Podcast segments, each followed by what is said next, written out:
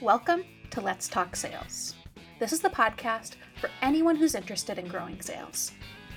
Today's episode of Let's Talk Sales is brought to you by our ebook, Change Ignites Growth Seven Ways to Use Change as an Opportunity.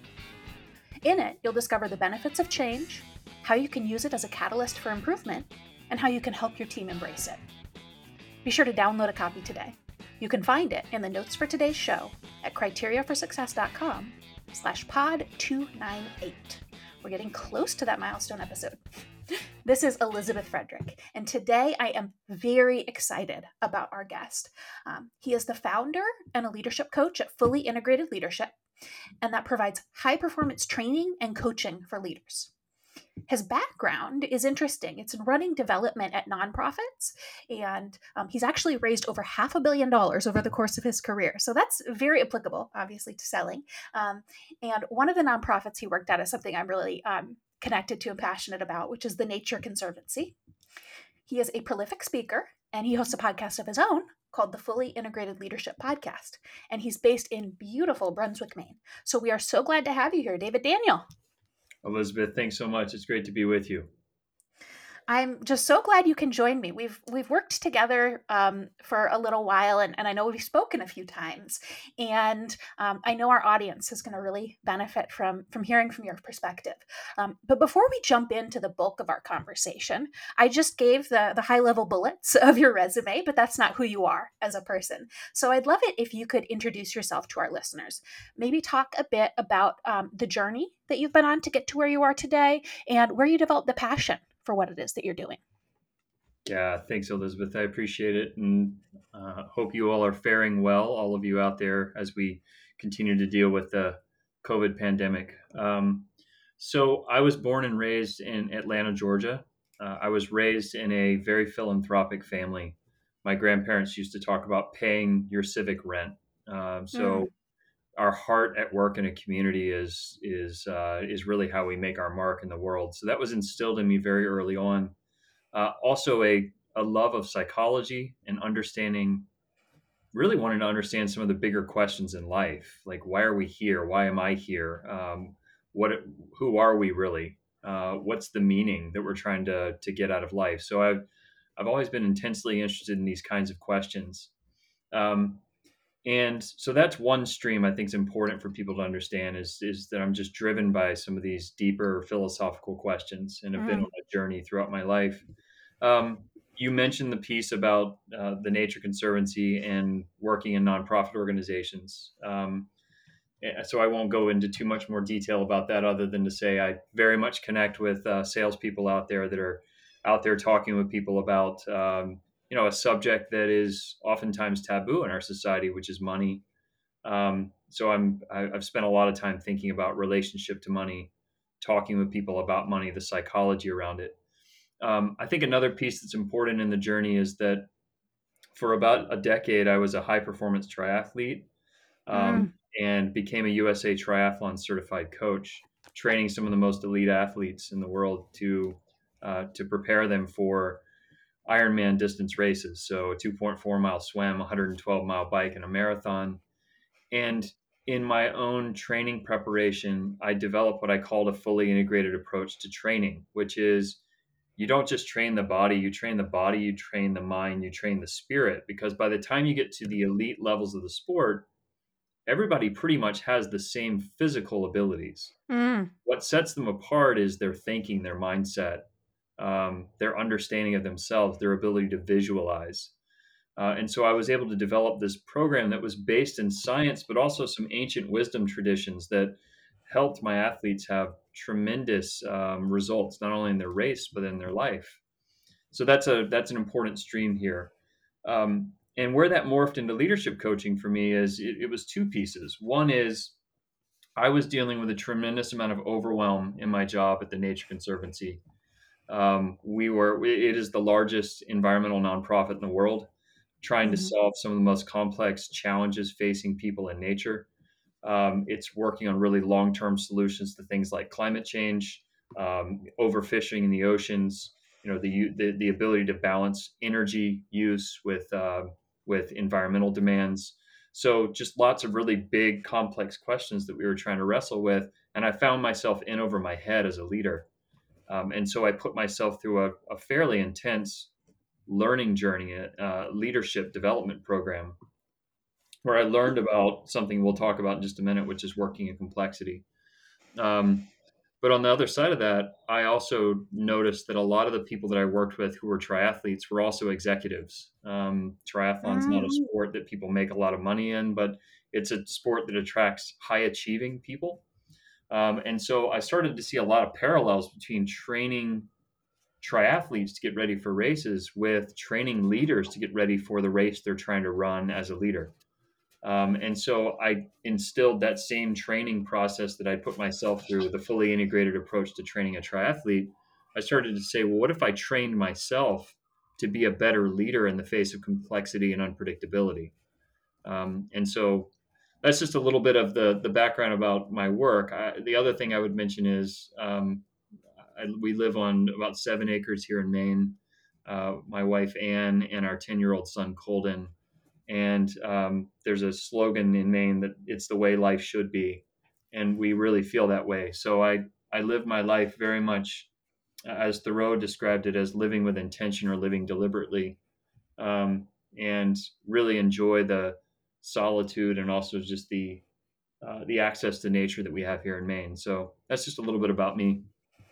Absolutely. I, I love that um, that clear path that you can see through your experiences um, from the values that you kind of absorbed in your childhood um, through the experiences you had both on the personal side as a triathlete and on the professional side um, you know in developing um, uh, you know growth at, with with a nonprofit and understanding um, the challenges that you face there and you know facing some of the the world's biggest problems that the organization is trying to solve um, that really i'm sure taught you the value of um, fully integrated leadership. So you touched on fully integrated training and um, you know and being a fully integrated triathlete um, and your company is about fully integrated leadership. So what does that mean to you on a on a business leadership side? Yeah and, and just just real quick on the piece about uh, it's nice that i can see the, the the the kind of clarity that my life unfolded to this place. I think that's probably true for many of us. It, mm-hmm. it always looks clear when we look backwards uh, and that, but so I, am sure your your listeners can connect with that. Um, the fully integrated leadership, yeah, it's it's based in three core beliefs. Mm-hmm. Uh, the first belief is that the world that leaders face is complex and unpredictable, and it's only growing in complexity and unpredictability. So that's belief number one. Um, and we can go into some detail about what that looks like in just a moment. We'll we'll talk about that. Um, the second belief is our minds, our conventional minds, the ones that have evolved uh, to where we are today, those minds are not well suited for complexity and unpredictability. Mm. Uh, our mind, our mind is basically a giant survival organ that is just trying to survive whatever's happening, and it creates a mess when we bring conventional thinking to uh, complex situations. And we'll talk a little bit about what that looks like.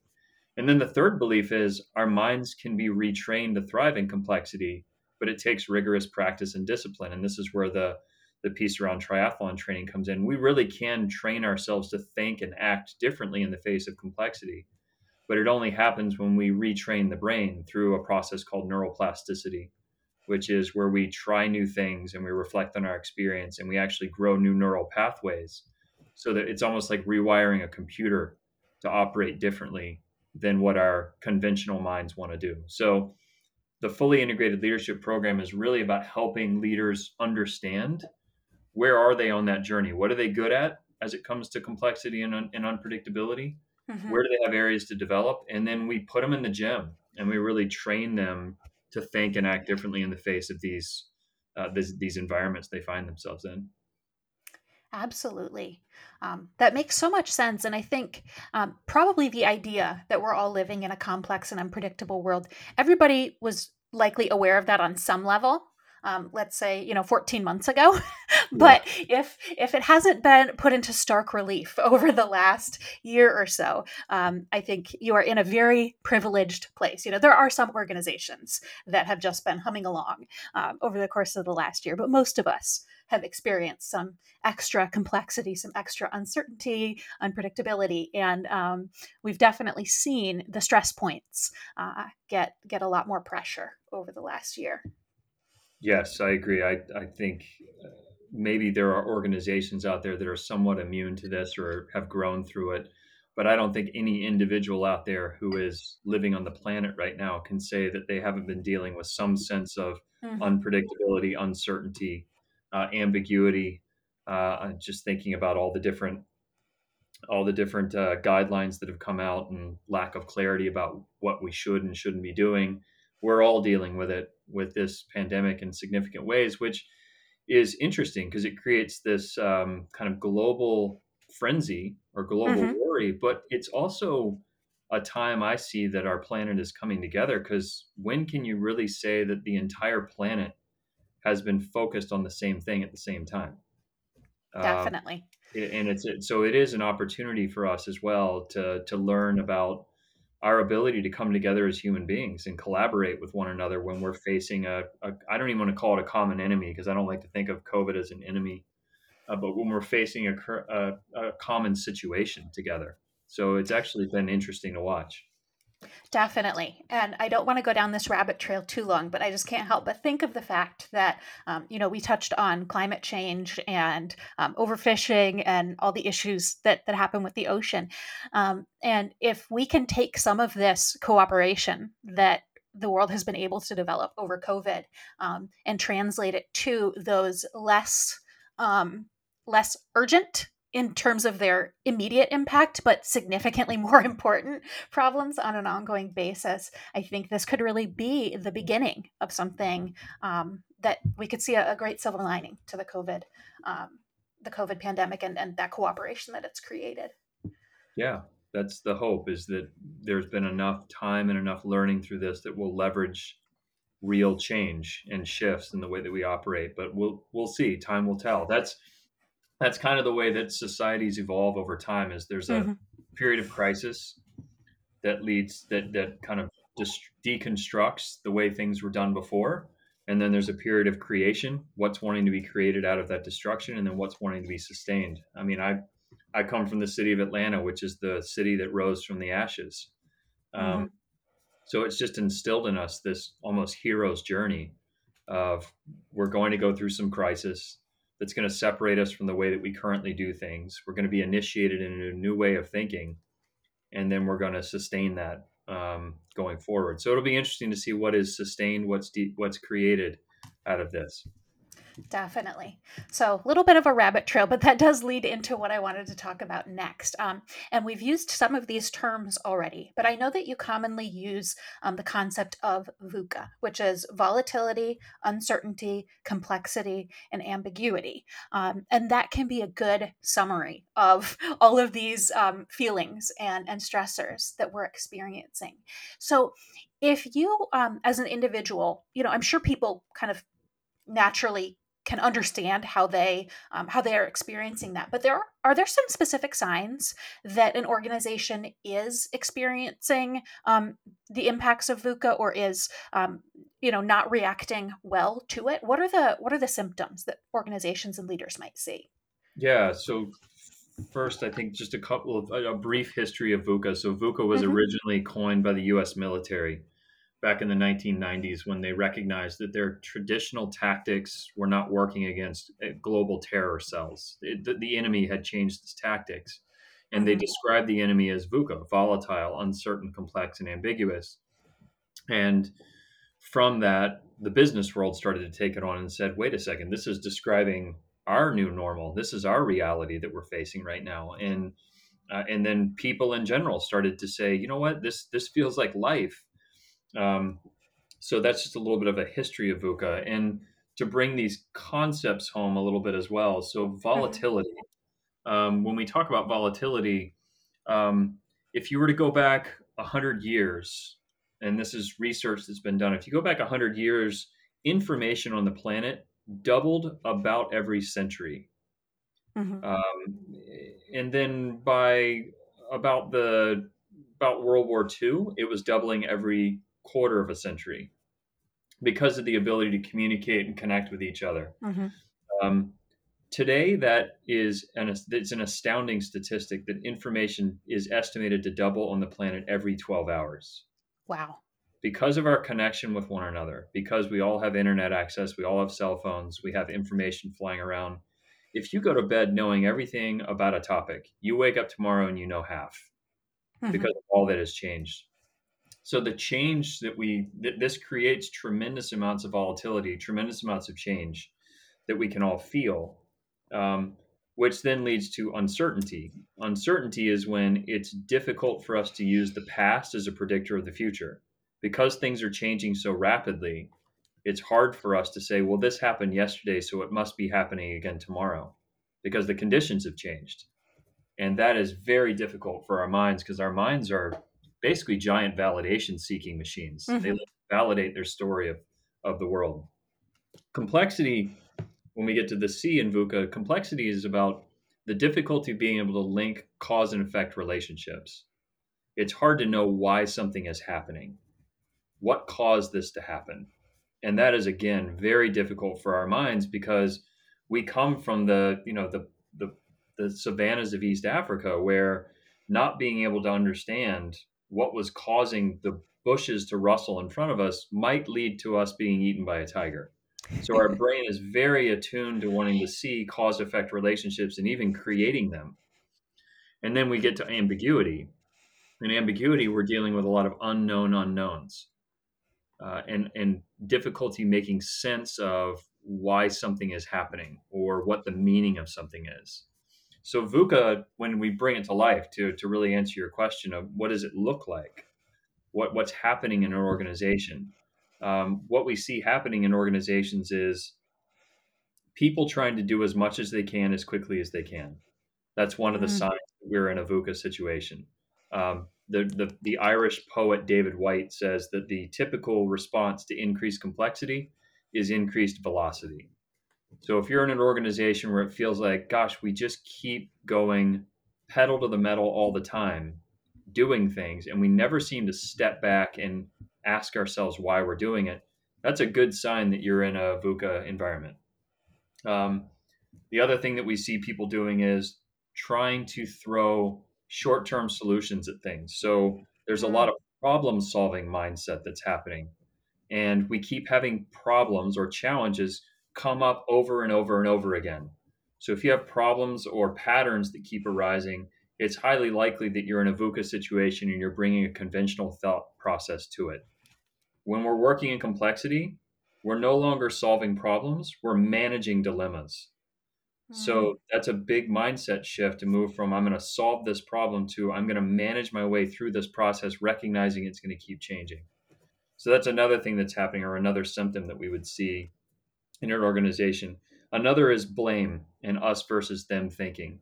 We get a lot of siloization that happens when Mhm. we're in VUCA situations, and we've got people approaching organizations like they're a machine. And if something's not working, we need to change out the cog in the machine, and that's what's going to fix it. And what we want to shift our mindset into is rather than the us versus them thinking, we really want to improve, improve the relationship between the parts within the organization. And we really want to look at rather than us versus them, we're all in this together and we're not in a blame situation. So those are just some of the some of the things that we would see in VUCA. Um, how it lands more specifically, um, Mhm. leaders are being asked to make decisions with tremendous amounts of information, lots of perspectives, and they get an analysis paralysis about being able to make decisions, or they make rash decisions without really thinking it through. So decision making becomes a huge issue in a in a VUCA environment. Um, collaborating with one another becomes a huge issue within a VUCA environment. How is it that we think about collaboration? Um, so we'll talk more about it, but that's l- let me pause there and see what that brings up for you. Oh, absolutely. I think um, everything that you were sharing, I could think of where I might have experienced that um, in our organization, or um, I've seen a client in that situation and as as you explain it it just makes total logical sense, right? In the moment, it feels like um, you're making the perfectly logical uh, decision and you're you're just addressing things as makes sense. But then, um, when you apply this framework, you understand that the way we're naturally responding to situations is actually causing them to be worse. And I think an example that a lot of us um, might have heard about over the last few years is um, the stress response. And I know the example that that you hear um, is, you know, we we react when we're experiencing stress over um, work that's overdue. Just our physical body reacts as if we're being chased by a lion, and mm. the health impacts of our our brains and bodies natural reaction to the stress that we're under is completely out of alignment with the kinds of stress that we're experiencing now. And so you have people who have all these serious health impacts because they're living in a VUCA world and their bodies are overcompensating for it by, you know, driving up the adrenaline and the cortisol. And they've got, um, you know, problems with with their diet and their their physical, uh, you know, health impacts and psychological impacts and just all of these other things. And it's because as you said our, our bodies our brains were not adapted for the world that we're living in. And um, that's that's just such a such a powerful concept. And i think a lot of us as leaders haven't really thought about um, how do we need to change to address that? And how can we help guide our teams and our organizations um, to be better adapted to the world that we live in today I think that's so well said, and and, and again, this is where the triathlon piece comes in. The, the the big light bulb that went off for me, Elizabeth, was when I realized. So let's let's just just some basic triathlon terminology here, and I'm, I'm sure many of your your listeners are familiar with this. But if we start with a sprint triathlon, which is uh, you know a, about a 500 yard swim, a 13 mile bike, and a 5K run you really just need a pair of goggles, a bike, and some running shoes, and you can go do the race. You step up to the next level of, the, of racing. Now you're at the Olympic distance, and so you're about a mile swim, a 25 mile bike, and a 6K run. Or I'm sorry, 10K run. So about a six mile run. You can't just do what you did for the sprint race more in order to train for the mm-hmm. Olympic race. That's, I mean, you can, but that doesn't really it, it's not really addressing the the added complexity of being out in a race for three hours, two to three hours, dealing with hydration, dealing with wind conditions. There's just way more VUCA as you move up in races. You move up to the half Ironman, now you're out there for five, six, seven, eight hours. Ironman, now you're out there for anywhere between 10 and 16 hours.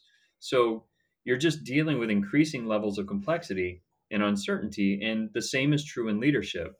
So what I found is that we are bringing a kind of 5K mindset to an Ironman of leadership. We're not learning new skills. We're not developing new ways of thinking and being. So what we do is we just train like we're training for a sprint race, but we just we just kind of quintuple it to get ready for the longer races. But we're still bringing the same thinking. We're still bringing the same actions to it, and that's where we start to see the mismatch. That's where we start to see the overwhelm the anxiety statistics that in our society right now are, are um, incredible. The unhappiness rates that we're seeing in our society are incredible. And I think it's because we have people that are uh, not recognizing how fast the conditions are changing and how much that's outpacing and outmatching our thinking and our behavior. That is um, that's such an excellent analogy because you know i'm not an athlete at all at all at all. And so you know i could probably run a 5k i would be very very very sore afterwards and i would definitely mm-hmm. not run the whole time but i could make it 5k um, and to think of you know it, it is not quintupling it to try to do um, five times that. I mean it, it's something i would physically not be able to do. I would be in the hospital. So um, it, you know so often as leaders, we think, okay, what I've been doing isn't working, so I should do more of it. Yeah. And I should do it harder. I should do it more instead of thinking it's a completely different skill set, a completely different kind of behaving, of being um, right. to be successful. In these times. So I, I think you've mentioned a few of the common patterns um, that people fall into, the common natural responses. You mentioned, um, you know, blame and silos. You, you mentioned um, decision fatigue and, and the inability to kind of make decisions. But are there other kind of patterns of behavior that um, that you've noticed people naturally fall into that are especially kind of maladaptive to the VUCA environment? Uh, yeah, I mean, there's there's there's many, and I'm sure people out there. I mean, just just think about when you come up against uncertainty, when you come up against stress, how is it that you tend to handle it? And um, again, what our what our brain tends to want to do is go into self protection. Uh, it wants to to jump quickly to, like I said before, a little bit to blame. Um, but there's there's three kind of typical patterns that we see that people go into when they're facing a VUCA situation. The first is they go into what we call very complying behavior. So um, they're mostly concerned about being liked by their colleagues. And as a leader, if your first instinct is to be liked by your colleagues, you're going to have a really hard time in a VUCA environment mm. because um, that desire to please, it's very natural evolutionarily for us because if we got rejected from our tribe, it was it meant probably sure death for us. Um, so the first reaction we see in VUCA is people jumping to being very compliant, and that makes them um, maybe a little bit uh, a little bit of a weaker leader in the face of it. When when sometimes being in VUCA, we just want to try things and move things forward. Mm-hmm. So that's one reaction or one pattern that we see. The second reaction that we see is leaders that go very distant. So they distance themselves mm-hmm. in the face of stress. They become the lone ranger or the hero on the white horse mm-hmm. that wants to, rather than collaborate, which is the natural move, what's the move we want to see in VUCA. We want to see people collaborating and drawing out diverse perspectives. What we'll see instead is leaders who really go out and become the lone ranger. And they become quite arrogant in the face of VUCA and think that they can take it on themselves and vanquish the dragon so that's a pattern that we see a lot in leadership. And the third one is controlling. Uh, the leaders become quite controlling in the face of VUCA because when we're facing uncertainty, we just want to grab a hold of whatever we can control. And just to bring this home to, to COVID again, imagine back to a year ago when we were first dealing with this, what was it that everybody wanted to go out and buy? They wanted to go buy toilet paper and paper towels, right? Yep. So a lot of people laughed about that and they were like, well, that's kind of curious. But why were they doing that? Because in the face of unpredictability, it was something we could control. And so we were seeking control of the situation in some way. And we see leaders doing that in the face of VUCA situations is they'll grasp for control of the situation. They'll become very micromanaging uh, and they will quell creativity in their team because they want everything to be very predictable and if you do that, that's a mismatch from the conditions that we're actually operating in because, like I said before, if things are changing as fast as they're changing, you can't use the past as a predictor of the future. Being controlling is the absolute antidote to what we want leaders to be doing in, uh, in the face of VUCA. Definitely. And I love that example that you provided of toilet paper and paper towels because, well, they are essential. I mean, if you've ever not had toilet paper in your house, you, you probably recognize its value, but it is it is small and it just you know you talk about toilet paper and it seems silly and so often um, when you get into that controlling mindset you start focusing on the smallest little details because they're the easiest things to control i cannot help but think of a company um, we were talking to somebody and they mentioned that the the ceo of the company was very concerned about the font and font size of every email that they sent. And it's just really. in this world that's the most important thing and yet if you can hold people accountable to that and you have a very clear you used the font or you didn't use the font it it feels comforting in some way to have that level yeah. of control even though the world is going to chaos around you and yet your font is correct and so um, I can see how you know uh, I'm sure again we've all experienced either for ourselves or um, or we've seen um, people fall into those three patterns and they seem to make sense in the moment but um, you you very clearly explained why they really don't fit the situation that we're encountering. Yes. And so I'd love to hear from you. So we just talked about the the negative patterns or the maladaptive patterns that people can fall into. Are there better patterns? Should we be replacing these with different patterns? Is it about habits? What would you say are the better ways to respond to this VUCA environment? Yeah. So um, one of the one of the frameworks that's really helpful in understanding because sometimes this idea of complexity in VUCA can sound a little theoretical. Um, and, and I recognize that, and so really want to want to bring this home for people. Um, there's a framework called the Cynefin framework. Um, that's C Y N E F I N. Um, Cynefin is a Welsh word that means realms or, or spaces, and the Cynefin framework helps us to understand as leaders what type of situation or environment are we operating in, and what's the correct or appropriate move or action within that realm. So. The first realm in the Cynefin framework is the simple realm. And in the simple realm, things are very predictable. Uh, cause effect relationships are known. Uh, it's things like in your organization, how is it that you take customer orders? That that's a simple system, right? If something goes wrong with it, then you know exactly what you need to do to fix it. The analogy that I use with this is it's like a car key. A car key has one function. It goes in the ignition, you turn it, and it turns the car on. Um, so that's a simple system. That's the simple realm. The second realm is the complicated realm. Now we're talking about a place where uh, rather than the key to the car, it's the what if the car starts making a, a knocking noise in the engine? Well, a key can't fix that problem. You need to have experts come together and analyze the engine and analyze the car and understand what is it that we need to do to fix this. So there's lots of complicated problems that we're dealing with within our organizations that really are the realm of experts to come together and analyze it and figure out what's the right thing to do. When we step into the third realm, this is where we're in complexity. The third realm of the Cynefin framework is the complex realm. And in this space, now we're out of the car or we're driving in the car, but we're in a traffic jam. Well, you don't want experts to come together and analyze the traffic jam. Because I don't know about you all, but every time there's a traffic issue that we're dealing with here in Maine, which yes, we do deal with traffic issues because we're vacation land.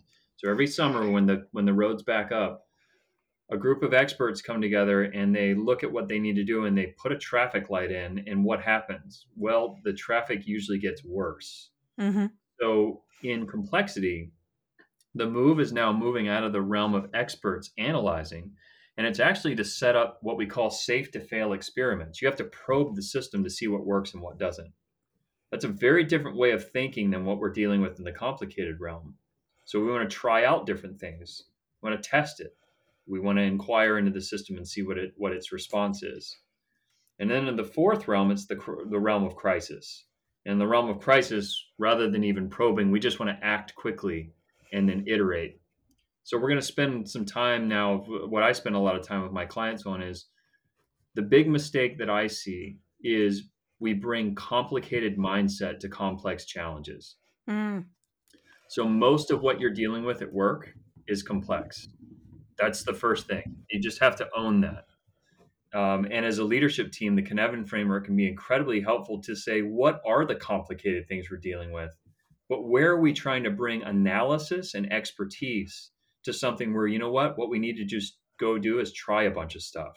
We need to set up some experiments and test and collaborate and communicate through that to see what's working and what's not and keep iterating. Our mind wants to create a linear process out of everything. And in complexity thinking in a linear way and expecting a to lead to b to c to d is actually going to really get in our way. It's going to cause a lot of issues. So we want to be more in experimentation mode as a team and as a group. So that's a big one for us is being able to distinguish when am I in complicated, when am I complex, and what's the right move based on that. So um, helping people to get more comfortable with failure, helping people to see that learning is actually a really positive outcome rather than believing that we have to map out success from the beginning and then we have to follow that linear process. So helping people to become comfortable, helping yourself to become comfortable with just trying things, being okay with that failure piece, being okay with learning. Those are big. Um, so let, let me pause there and see what that brings up for you, Elizabeth.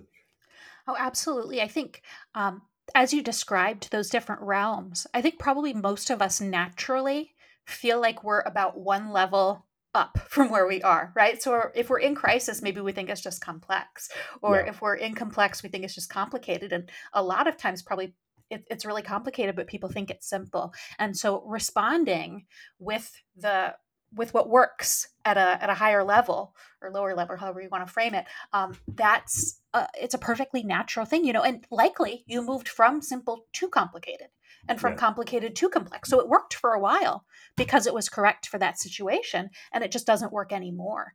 And. The idea of um, you know getting a panel of people together and really thinking through potential solutions and looking for an expert when you're in a traffic jam. You know, your car is literally stuck in traffic. You might need to just kind of try something else. Um, it's, it's a really powerful analogy because, again, um, it, it's happening outside of us and there's you can't control it you can't um, you can't make your situation complicated instead of complex you really just need to um, address the complexity that's there yeah eh, well said and and i i think i'm i'm just I'm intuiting that if I'm somebody out there listening to this right now, I'm, I'm thinking, okay, so this is interesting. Hopefully, we people think this is interesting. The the concept of working in complexity and it, it mismatch there's a mismatch from how i think but i'm also sitting there saying so okay what is it that i can do about this like what absolutely what we, and so um, being a being a high performance coach coming into the into the executive coaching world from the athletic world one of the things that i was bothered by coming in was there was there was there were some issues with being able to measure leadership effectiveness in a VUCA environment. Mm-hmm. So um, the first thing that we want to do is we actually want to have a diagnostic process, kind of like if you came to work with me as an athlete, where we would say, okay, what's the race you're trying to train for? Um, that's the first question we ask ourselves, and then we want to say, okay, what is it that? How are you doing uh, in preparing yourself for that race? How skilled are you uh, in being prepared to race the race that you're trying to run? And we've done a lot of research. I've, I've, been doing a lot of research over the last few years to find diagnostics that can really look at leadership effectiveness in VUCA. So the first thing we can do is we can actually pinpoint, like we would with an athlete, we can pinpoint what is it that you're already good at and what is it that you need to develop. Um, so we have like a, uh, I have something called a 3D diagnostic process that we run leaders through. Um, so the first thing is understand how good of a swimmer, biker, and runner are you now? Mm-hmm. That's the first question we have to ask ourselves. Otherwise, we're kind of grasping at what what is it that we'd want to develop.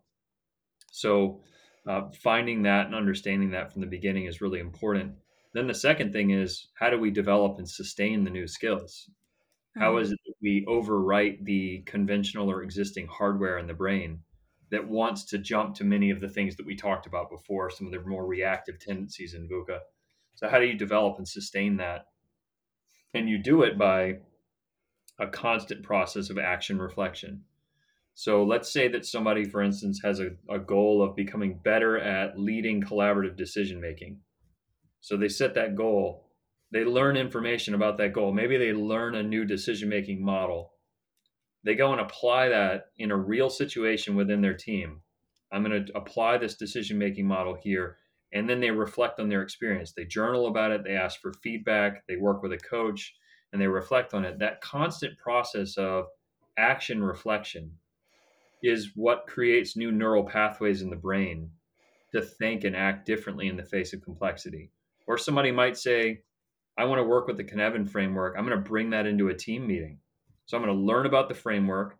I'm going to bring it into the team meeting and we're going to talk about what are, what are the issues we're dealing with as a team? We're going to compartmentalize them into these different realms. And then we're going to i'm going to reflect on my experience. What was it like to teach this? What was it like to try and use it? How did the team respond to it? This con- these constant what we would call virtuous cycles of learning are a great way to develop and sustain the new VUCA skills. So if you're out there listening to this right now my my charge to you would be find find out more about VUCA, you can certainly learn about it and read about it. um, and then challenge yourself to go and try new things and really mm-hmm. do it. Don't just read a book. Don't just listen to this podcast and walk away and say, okay, I think I understand it now. The only way that our brain truly changes, because it wants to stay the same, the only way mm-hmm. it really changes is by repetition and reflection, kind of like uh, when we're training a muscle. Absolutely. And I think that's a very, um, it's a very actionable uh, and and kind of uh, appropriate next step. It doesn't feel too much, you know. Uh, so often when we start to think about all of this VUCA, right? We start, you know, it's volatile, it's uncertain. Ah, it can be. You can feel like you might need to um, try too many things or or it's too big of a problem and so you should just uh, again go back to those natural comply or distance or control. And so to say hey try a series of actions, maybe even just one action, and then make sure that you are reflecting on it and seeing what's working and seeing what doesn't work and just training your brain over time to to respond in better ways. And also um, what i'm hearing from you is training your team and making sure that you're bringing your team along with you um, is really essential as you um, begin to adapt to the the VUCA environment that you're in. Yes, totally. Now, are there i don't know if this is even a, a good question but i'm going to ask it anyway um, are there techniques that leaders should practice in good times you know in a time where maybe you're not experiencing um, the the strong impacts of, of the VUCA environment that can help prepare them for when their level of uncertainty is going to rise yes um, i think the there was an uh, there's a book written by a guy named Peter Senge. He wrote something called The Fifth Discipline, which is a great leadership book. If anyone's interested in reading that, it's it really lays out many of the concepts we're talking about here. But Senge was in an interview one time where uh, he was asked, with all the research that you've done, all the consulting that you've done with organizations working through complexity, what's the single most important factor in leadership that's going to determine whether or not you're going to be successful working in complexity.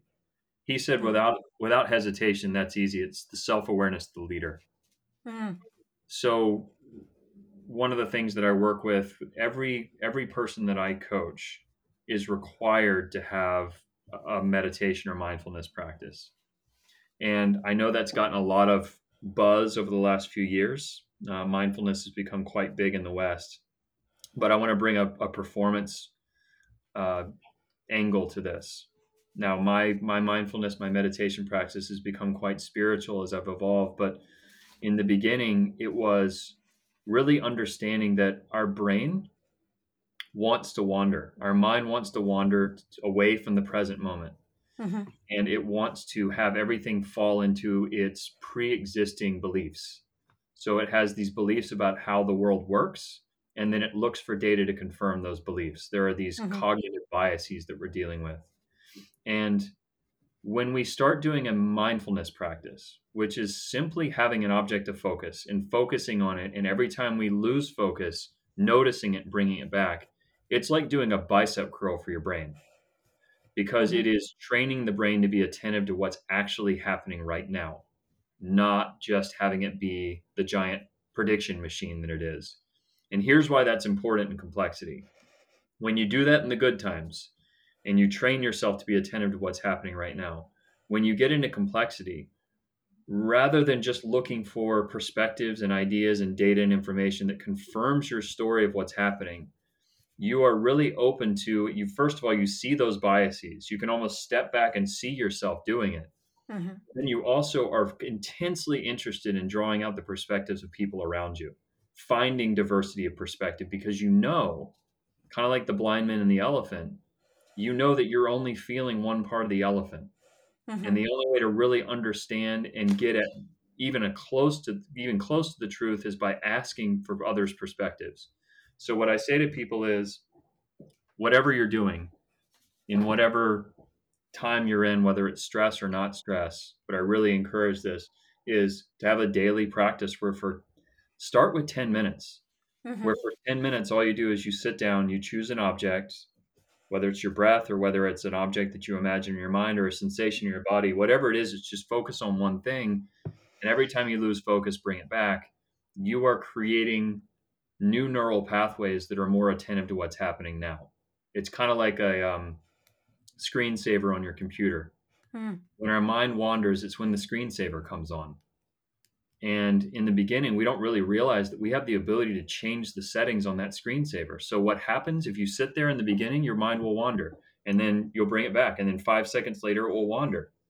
The more you do this, the more you recognize I can go into the settings and I can make the screensaver come on.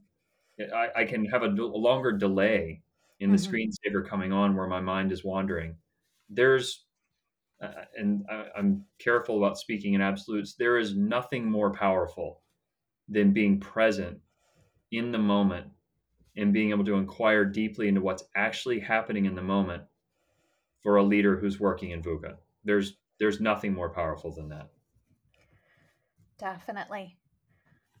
Um, I I think that um, that can be a summary of, of so much that we talked about uh, today. Because if you can be present in the moment, you are giving yourself space um, to react intentionally as opposed to reacting with that natural gut instinct.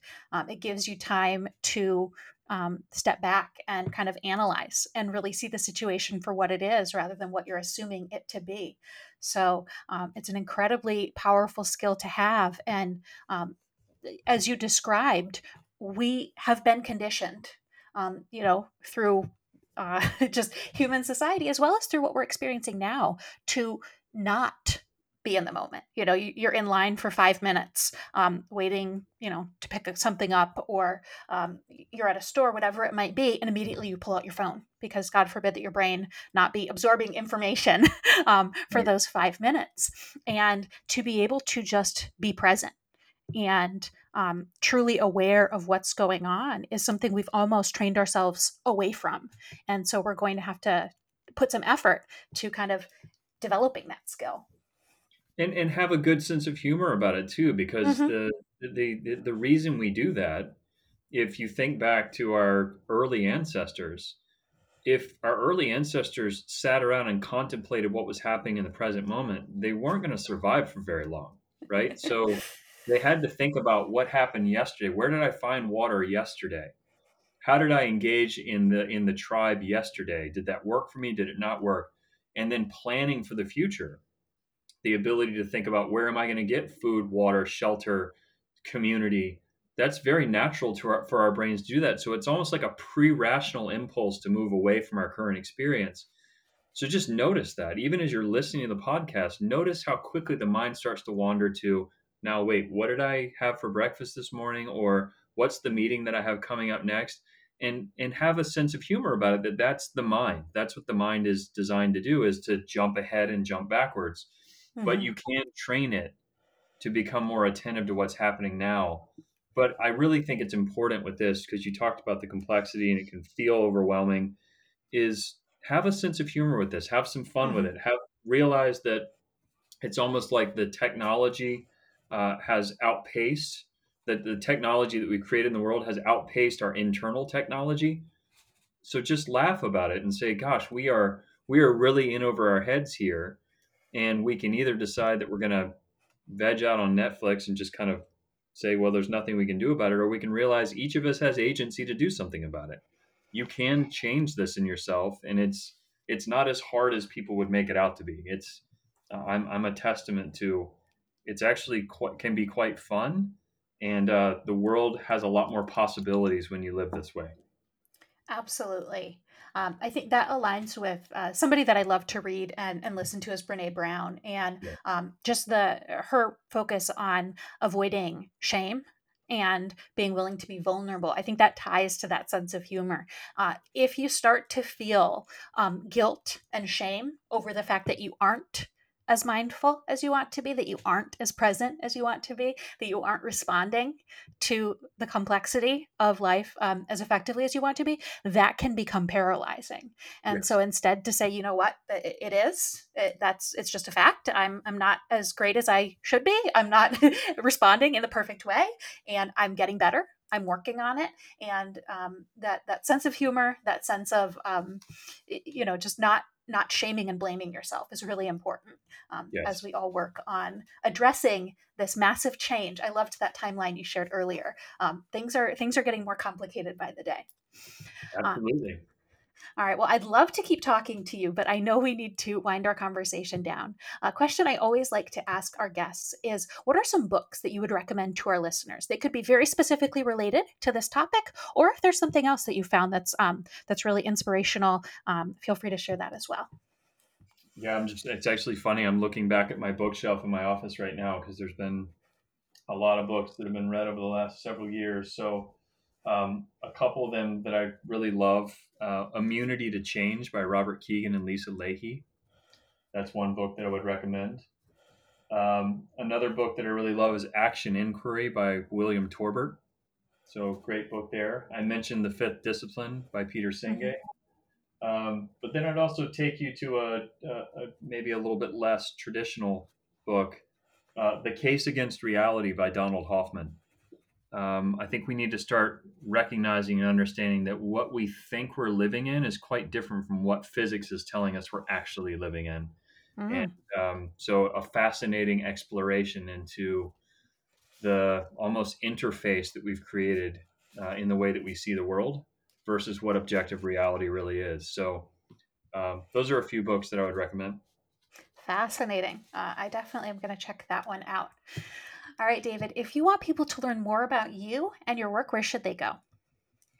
Uh, yeah, well, first of all, thank you. I appreciate the the time and uh, the listeners. I hope you've gotten value out of it. And um, so you can find me at www.fullyintegratedleadership.com. That's the website. There's um, all kinds of information, background about my coaching, my triathlon background, my coaching philosophy.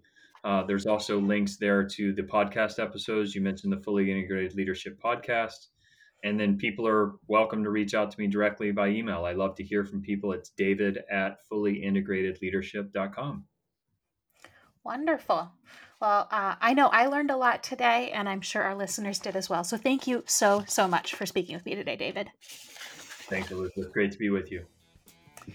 And thank you to all of our listeners for tuning into today's show. You can find the notes and resources for everything that David and I have been talking about today at criteriaforsuccess.com slash pod 298. Make sure to tune into the podcast next week for another amazing guest. If you enjoyed today's show, please recommend us to a friend. That's the best way to help more people discover the show. If you haven't yet subscribed, make sure to do that. That way you'll hear every new episode as soon as it goes live. You can subscribe for free wherever you're listening today. We love, love, love feedback. You can leave us ratings and reviews in Apple Podcasts or email us with questions, feedback, guest suggestions at podcast at criteriaforsuccess.com. Make sure to follow us on Twitter at CFS Playbook and check out the blog at criteriaforsuccess.com slash insights. Let's Talk Sales is a production of Criteria for Success. Happy selling!